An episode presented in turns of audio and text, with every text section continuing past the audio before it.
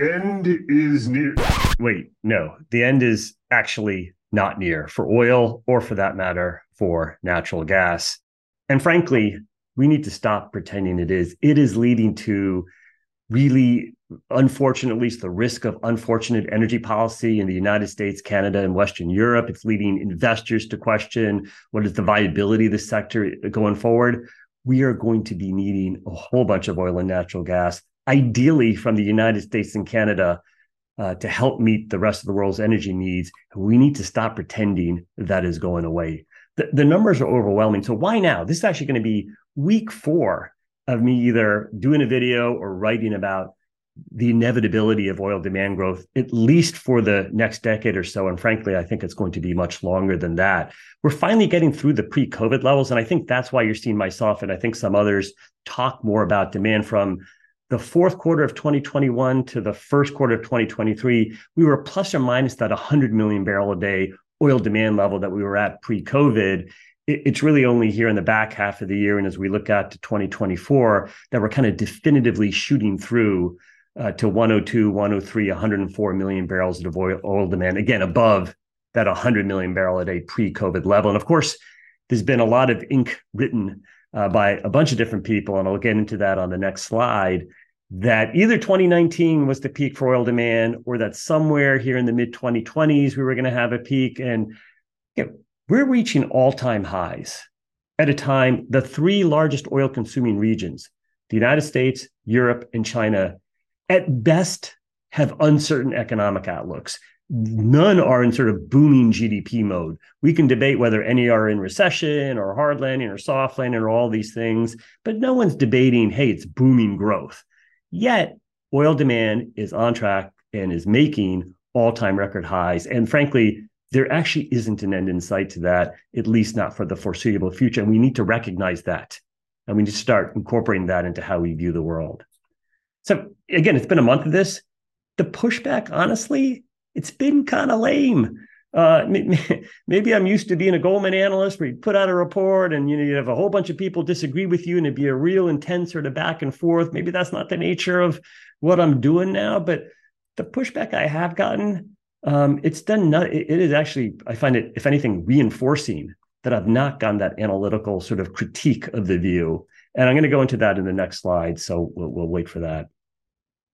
Look, when you look at the other 7 billion people on Earth, their energy needs are massive. It is a hierarchy of needs. 24 7, 365 is your first and foremost objective, but you do care about geopolitical security. You do care about affordability. And ideally, it leads to cleaner air, cleaner water, and perhaps lower carbon intensity. But it is going to require all forms of energy. On the one hand, I think oil demand growth is inevitable here.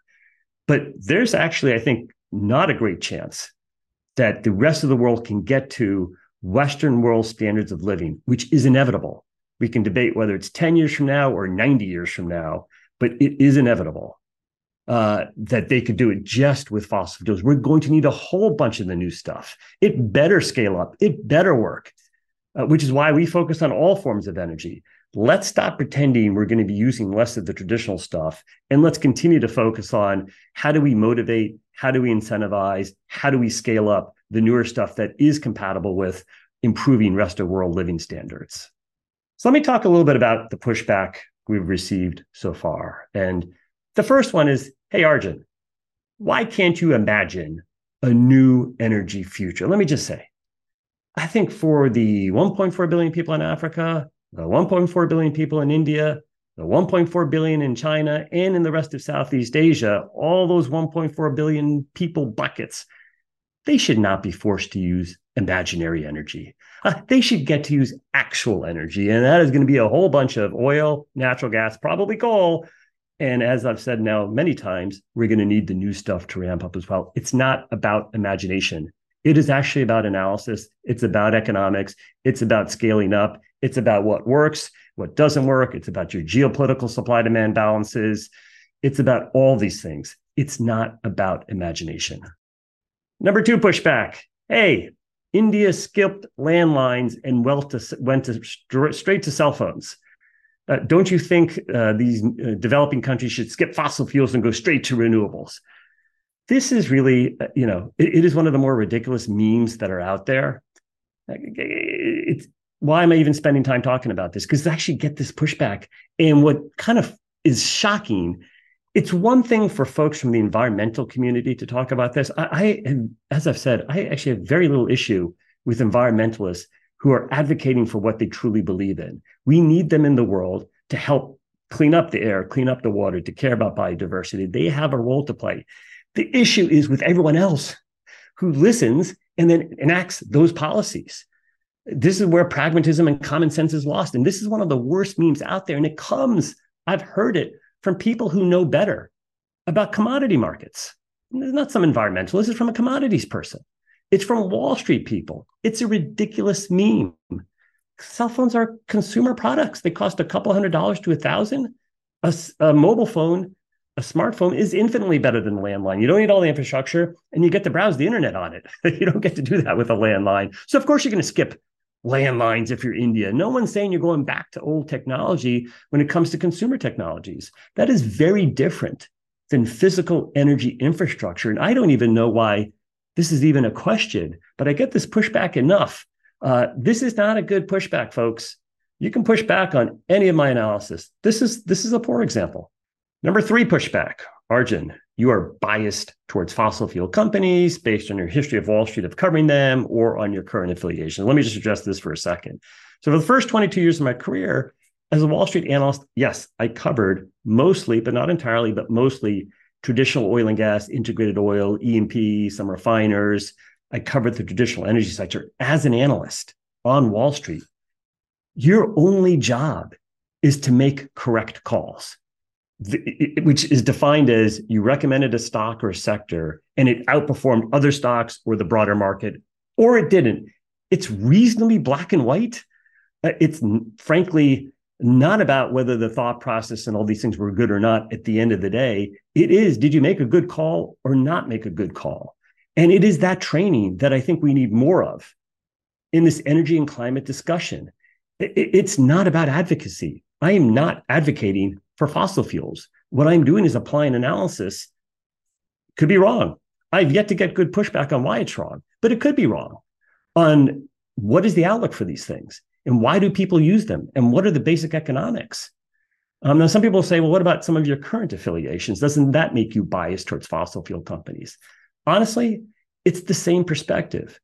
Whatever you're involved with it could be private equity it could be a fund it could be a corporation whatever it is you still want that entity or those portfolio companies or whomever it is to outperform and, so you're still trying to analyze what does the future look like? What does supply demand look like? What do economics look like? What does profitability look like? You're doing it as an analyst. You're not doing it as an advocate. I do advocate for pro capitalism. I'm pro capitalism, anti socialism. I'm pro pragmatism. I'm anti ideology. So if I'm advocating for anything, it, it is that capitalism is unquestionably superior to socialism. Capitalism needs rules. It's unquestionably superior. It's the only thing I advocate for. I do not advocate for any specific fuel source. I try to bring analysis, and I think that is my strength. I can be wrong. Any buy side client I had will tell you I've made many wrong calls, and we will correct them if we've made mistakes. But again, I'm still looking for analytical pushback on my views. From the uh, right, we get the hey, the new stuff is dumb. It's not energy dense. Uh, the intermittency is a huge problem fossil fuels, fossil fuels, fossil fuels are the answer going forward. And I don't agree with this either. I do not. Again, when you look at the increment of energy required for the developing world, it is massive. And I'm not sure if we can have enough crude oil development to meet that. Uh, certainly not in the timeframes that are going to be needed. I'd also say everyone, any country is always going to care about its domestic resource. Solar and wind are domestic resources. it, it is capex versus opex it's not an unreasonable trade-off to say let's spend the capex up front and have very little opex or variable costs going forward i think there's a lot of reasons why you would as a country want to use the new stuff even if on some attributes even if on some attributes it's inferior to fossil fuels. And i think this is where the pushback from i'm going to call it the right in the us context uh, i think is similarly off base.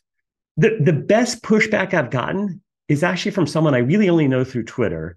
It is a veteran energy analyst.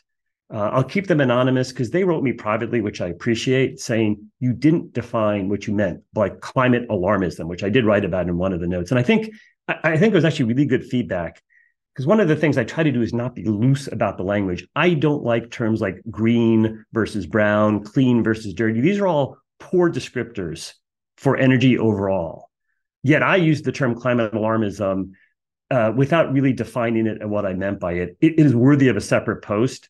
Uh, so I will accept that as a legitimate critique. I, I, wrote a post, I want to say about a year ago called Sticks and Stones, where I went through some of the you know loose language and unfortunate language that people use. And, and i do think this is one of these terms that i should better define what i mean by that and i will do that in a future post.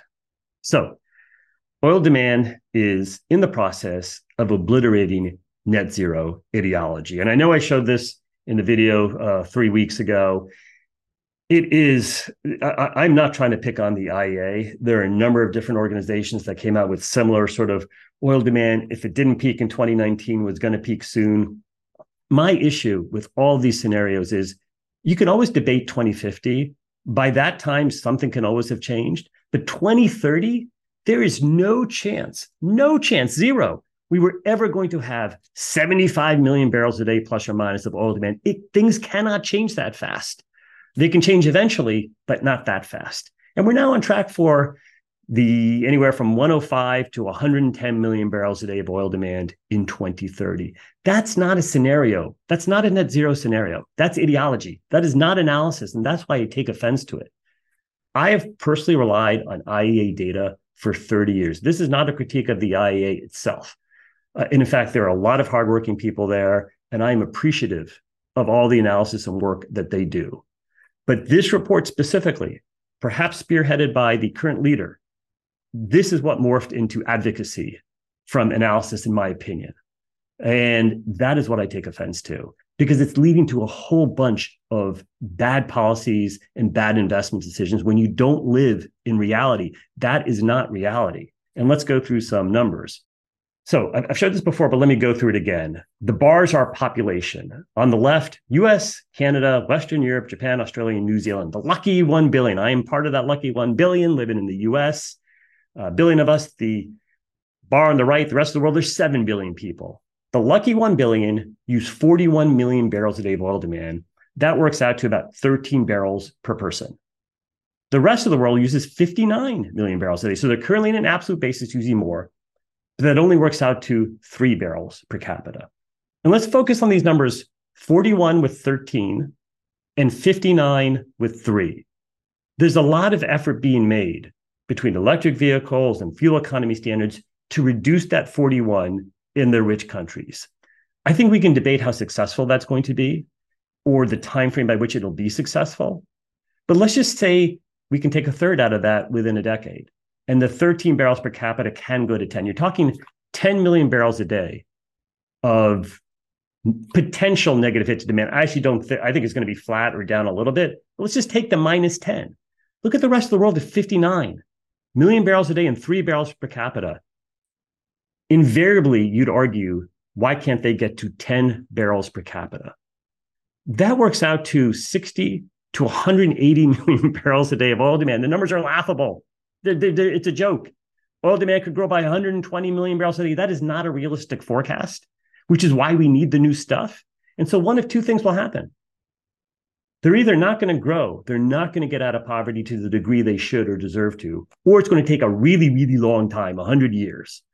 Or, and hopefully, and this is the optimistic case, we actually get the new technologies to ramp. We need the new technologies to ramp because the numbers are overwhelming. The equivalent of a Western lifestyle is three barrels per capita, going to 10 barrels per capita. It's 120 million barrels a day of oil demand growth over 50, 100 years. I don't think we're actually going to have that. This is not a call for 120 million barrels a day of oil demand growth. It is a recognition that trying to kill oil demand is really, really hard and that you need the new stuff to ramp in some reasonable time frame or poor people are going to stay poor. It is about lifting people out of poverty. It is about moving up the economic ladder and that is inevitable. And that is justice. That is social justice. That's economic justice. It's environmental justice, lifting people out of poverty. The numbers are not, it's not a close call. So you go back to that previous graph, we were never going to have 75. I, am trying to stay positive here. We need all forms of energy. The idea that we're not going to be using a whole bunch of oil is a complete pipe dream. It's a fantasy. So, a quick reminder when you look at a barrel of crude oil, now this is just crude oil. I usually talk in liquids. Sorry, I, I probably should have used the liquids graph here.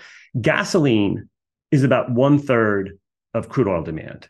Okay. The other two thirds are diesel, gas oil, residual fuel oil, jet kerosene, and naphtha. And these are all petrochemicals, airplanes, some power generation, asphalt, and then trucking. Okay. There is some signs that EVs are making share, that auto companies are going to build new EVs. And we can debate hockey sticks versus non hockey sticks. And is there enough critical minerals and copper? But EVs are going to take some share. And it's a good thing. Um, but you're talking about a third of the barrel here. And if you looked at liquids overall, it's about a quarter of the barrel. There's still a whole bunch of oil demand we're not even accounting for, never mind that previous graph of moving from three barrels per capita to a higher number. Um, people, this is not a close call. It's not, it's not like, give me the analytical pushback to any of this, please. I absolutely accept it. I want the companies and investments I'm associated with to outperform. So I need the analytical pushback, and I'm not getting it. Let's go through some country examples. Uh, I want to start with Thailand, a population of 72 million people. And this was this was actually a tiger cub. I, hopefully, these terms are still okay to use, but we used to call them the Asian tigers uh, early in my career. And again, if they're not okay to use those terms, I apologize, but it's what we called them back in the, the 90s. But but here you can see um, Thailand. So India and Africa are currently at 1.4 and 1.2 barrels per capita of oil demand. Now, this is a much smaller country, Thailand. When they were at 1.6 barrels per capita in 1987, I'm pretty sure people can see my cursor. Um, that's right here. Uh, here is their sort of economic miracle, moving up the income ladder. Uh, they got to uh, over four and a half barrels per capita, almost five. Uh, and this peak is the Asian financial crisis. And of course, oil demand went from 200,000 barrels a day, it tripled uh, so small country, oil demand triples. We go through the Asian financial crisis, and uh, it looked like Thailand oil demand had stagnated a bit till it started making new highs. And now we've got here we had a great financial crisis, and here we have the COVID period. But Thailand's on that march up. Um, so even when it looked like it had paused and plateaued for a little bit, they then went on to make new highs. They're now at six barrels per capita. They're moving towards Western world standards. And over this period from 1987 to current, demand is up sixfold, 6x in Thailand. Remarkable number. Let's show another example South Korea. This was, again, what we called an original Asia tiger, 52 million uh, people in the country. This, if you just start in 1970, when they were at 1.8 barrels per capita, they've actually, this is one of the few places that I checked this numbers two or three times. I didn't believe it. But South Korea is one of the few places to achieve US and Canadian like uh, oil demand per capita type numbers. They obviously have a large refining industry, petrochemical industry, they have a large auto industry, and these are probably the reasons why. But oil oil demand's up 18 fold.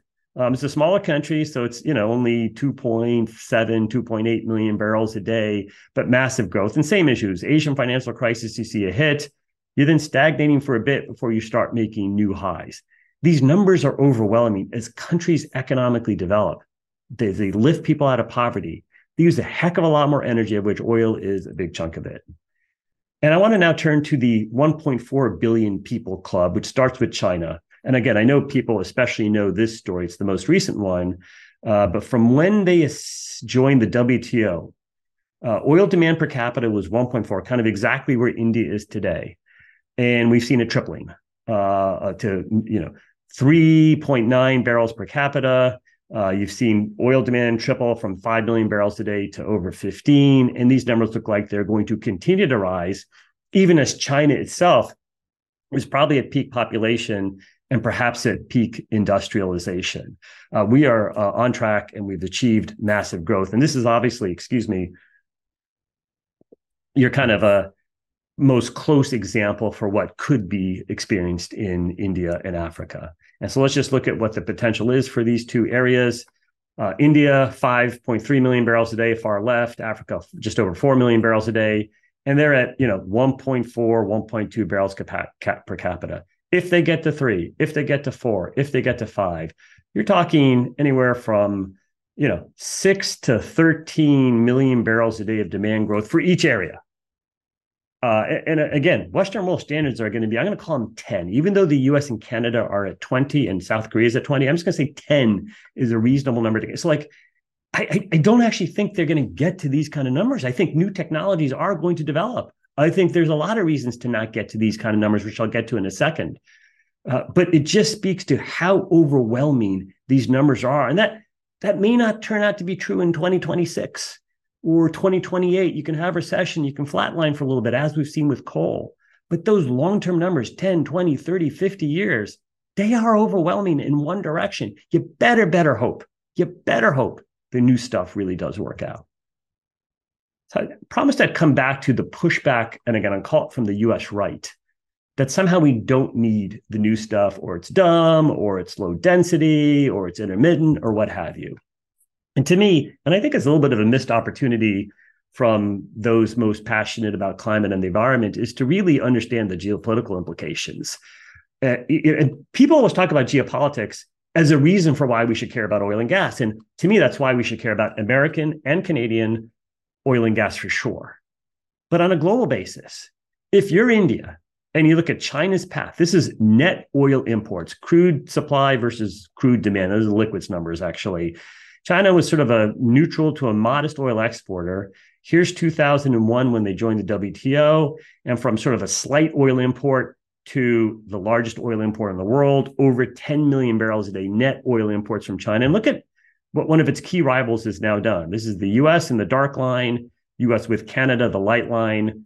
Thanks to the shale revolution, overwhelmingly, thanks as well to some oil sands growth, US plus Canada, the the, the net balance is one of neutrality. There's imports and exports for a variety of technical reasons, but your net balance is significantly better. If you're India, you are not going to want to follow in this path even if India today has the opportunity to import lower price barrels from Russia or Saudi wants to have a relationship, all these kind of things, as a country, you're not going to want to be dependent on 10 million barrels a day of oil exports 20 years into the future, where who knows where the US is? Maybe shale will have rolled over by then.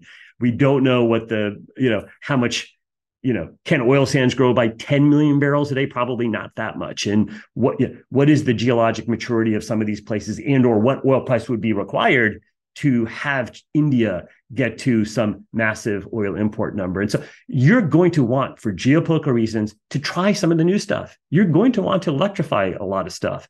You can have domestic sources of power generation, and nuclear is going to be part of that. Solar is going to be part of that.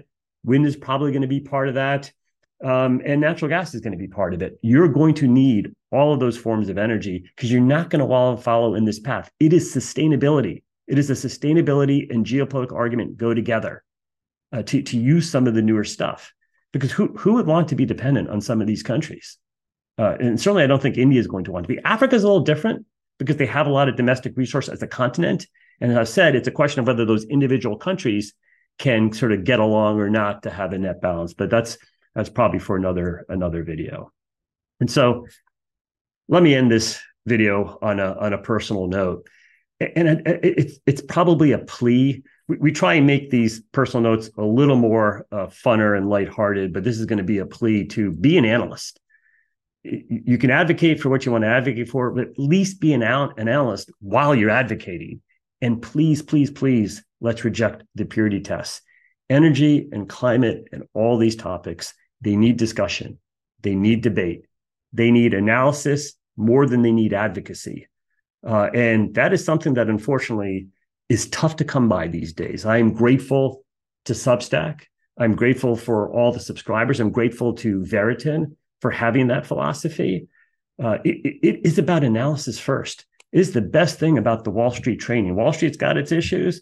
But one of the things it does not have an issue with is training people to analyze things it, it is for monetary reasons. You are trying to outperform or underperform and make money and not lose money. That is the basis, but it's a very motivating kind of thing. I'm trying to make the right call based on analysis. I am not trying to advocate for a view per se, other than we are pro capitalism and anti socialism. Thank you very much.